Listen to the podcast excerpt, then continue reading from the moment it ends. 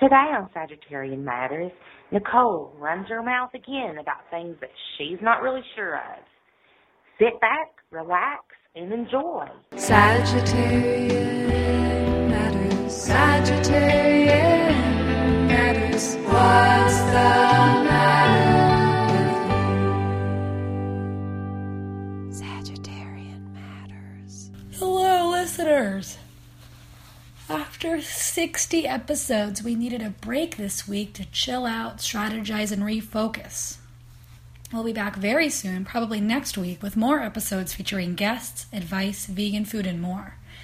In the meantime, I have a really long top 10, including some personal advice, and as a bonus, resident witch Brandy Taylor and I will talk about who had the worst dog. Okay, here's my top 10. Number 1. Friend of the show, Beth Ditto, just dropped a single called Fire, and it is hot. Do not burn yourself as you download this hot, hot track that sounds like this. Fire! That's my impression. It's really good. I cannot wait to turn it up really loud. Okay, number 2. This is quite important. Producer Chris Sutton is having a baby. Technically, his partner Karen is having the baby, but producer Chris has at least a 50% stake in that baby. And so mazel tov, congratulations to him from everybody over here. If you would like to say congratulations, reach out to him through one of our many websites. You can also find him. His name is DJ Hell Books. He is on Twitter, he is on Instagram, he is on Facebook, he's all over the place. And as always, you can tip him by sending money to hornetleg@gmail.com via PayPal and say, Producer Chris, congratulations. I cannot wait for him to have a baby who he can bring up in the podcast production business. Number 3, producer Ponyo has started hosting live fashion shows and feedings on her Instagram story. You can find her at Ponyo George's. Number 4, I went to a Shark Tank party last week and I pitched bite-sized dried plums. Why bite-sized? Because I had a bag of prunes and one of the highlights said bite-sized, which I thought was weird because no one ever disliked prunes for being too large. You know what I mean? That's never actually been their problem. I also found the Prune Council on social media, and they were trying to have a hashtag that says prunes4bones with the number 4. I don't even know what to say. They also tried to say purple is the new black, which is outrageous. And I think they need me. Okay. Hi, Sharks. My name's Nicole. Like a lot of young people, I love to snack, but most snacks are way too big and block me up. Irritable bowel syndrome, am I right? Well, I'm here today with an innovative twist on an old classic, bite-sized dried plums. This moisture-rich snack fits in your mouth, is great on the go, and keeps the party moving, if you know what I mean. I'm asking today for $10,000 for a 3% share in my company. Now, what do you say, Sharks? Are you ready to put down your dorsal fins and start a movement with prunes? Rip a prune! I did not receive funding at the Shark Tank party, but the host did appreciate the sack of dried plums that I left with her. Okay, I got locked out of my house this week. I texted my landlords at 11 o'clock in the morning. They never showed up, so me and every neighbor I've ever met stuck our tiny arms through the windows trying to get a way in. Didn't work. Landlord showed up at 5 p.m., at which point I was laying face down on the concrete with my head on my purse, just skin to concrete. They let me in and they said, you should give a key to a friend because next time we may not come so fast. That's 6 hours. Okay, number 6, I'm really enjoying eating yuba noodles this week. Yuba is a soy-based noodle. It's high in protein. It's very delicious. Check it out. Number 7, I've been watching the show Feud, starring Jessica Lange and Susan Sarandon. And after watching the Oscar episode in which Joan Crawford receives Anne Bancroft's Oscar for her, I had a dream that I had sex with Joan Crawford, as played by Jessica Lange. We had sex in front of a window so her neighbor could see, because she wanted to show him she still had it and that lesbian sex could be sexy. That's my sex dream.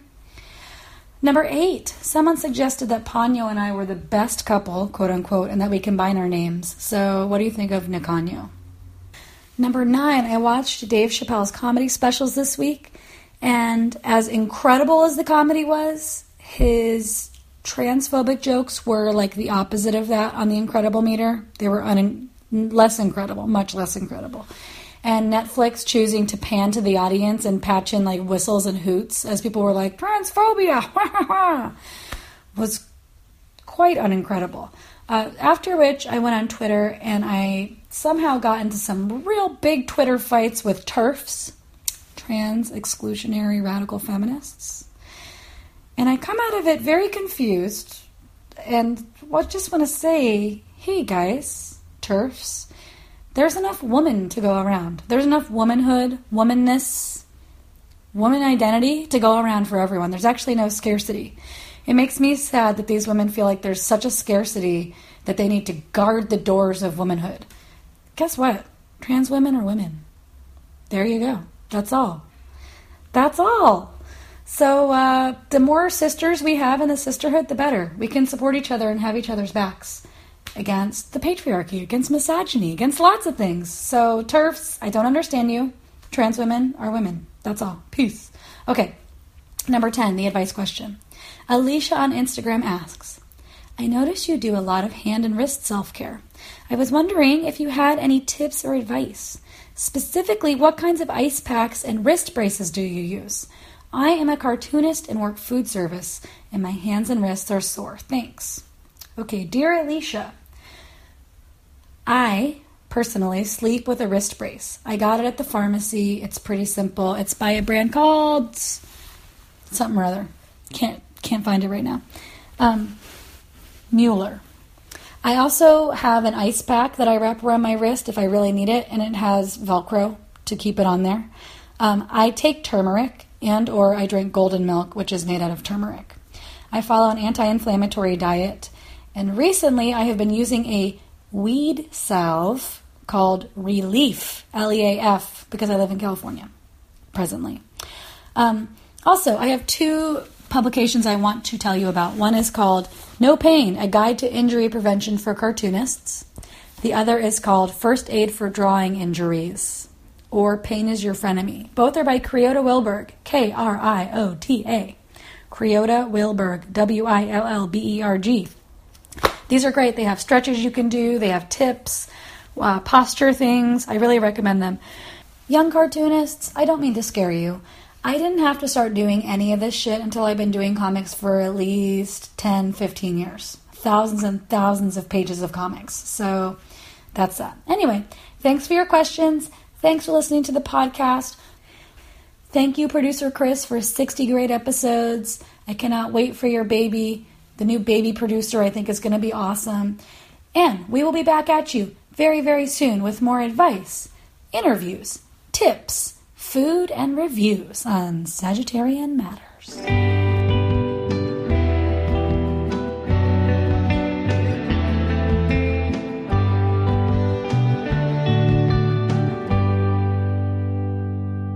I don't know. I mean, this may be a separate episode. Sadie versus Beja, who was the bigger pain in the ass? Okay, both dogs, what they have in common. Both very cute, both unpettable.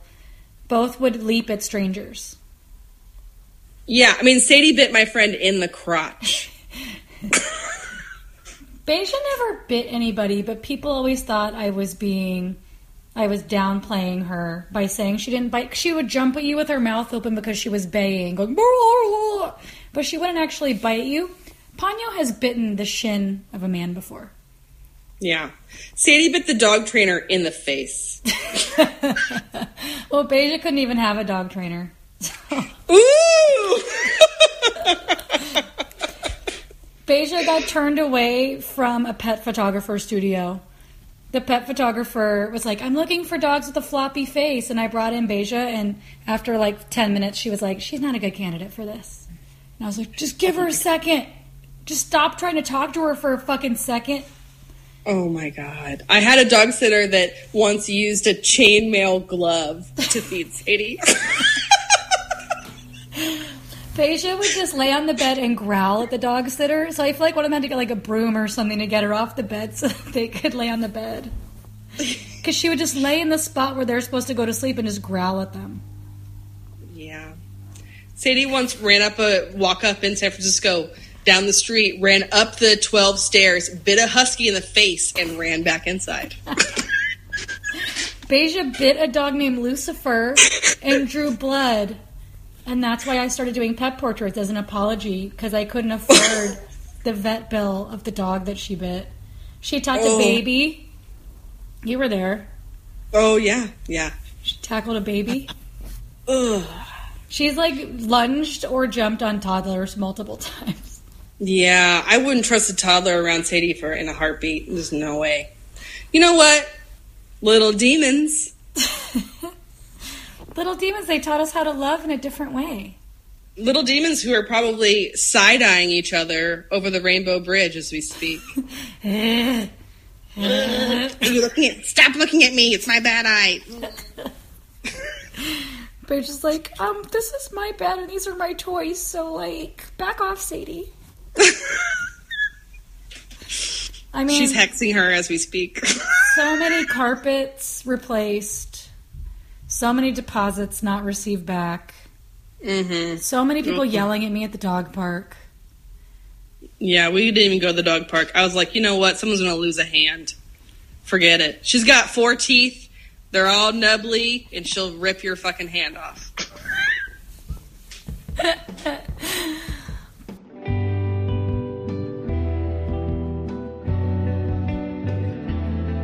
Sagittarian Matters is produced by Chris Sutton, with assistance by Ponyo George. Our theme music is composed by Carolyn Pennypacker-Riggs of the band Bouquet. Thank you for listening, and I'll see you next time.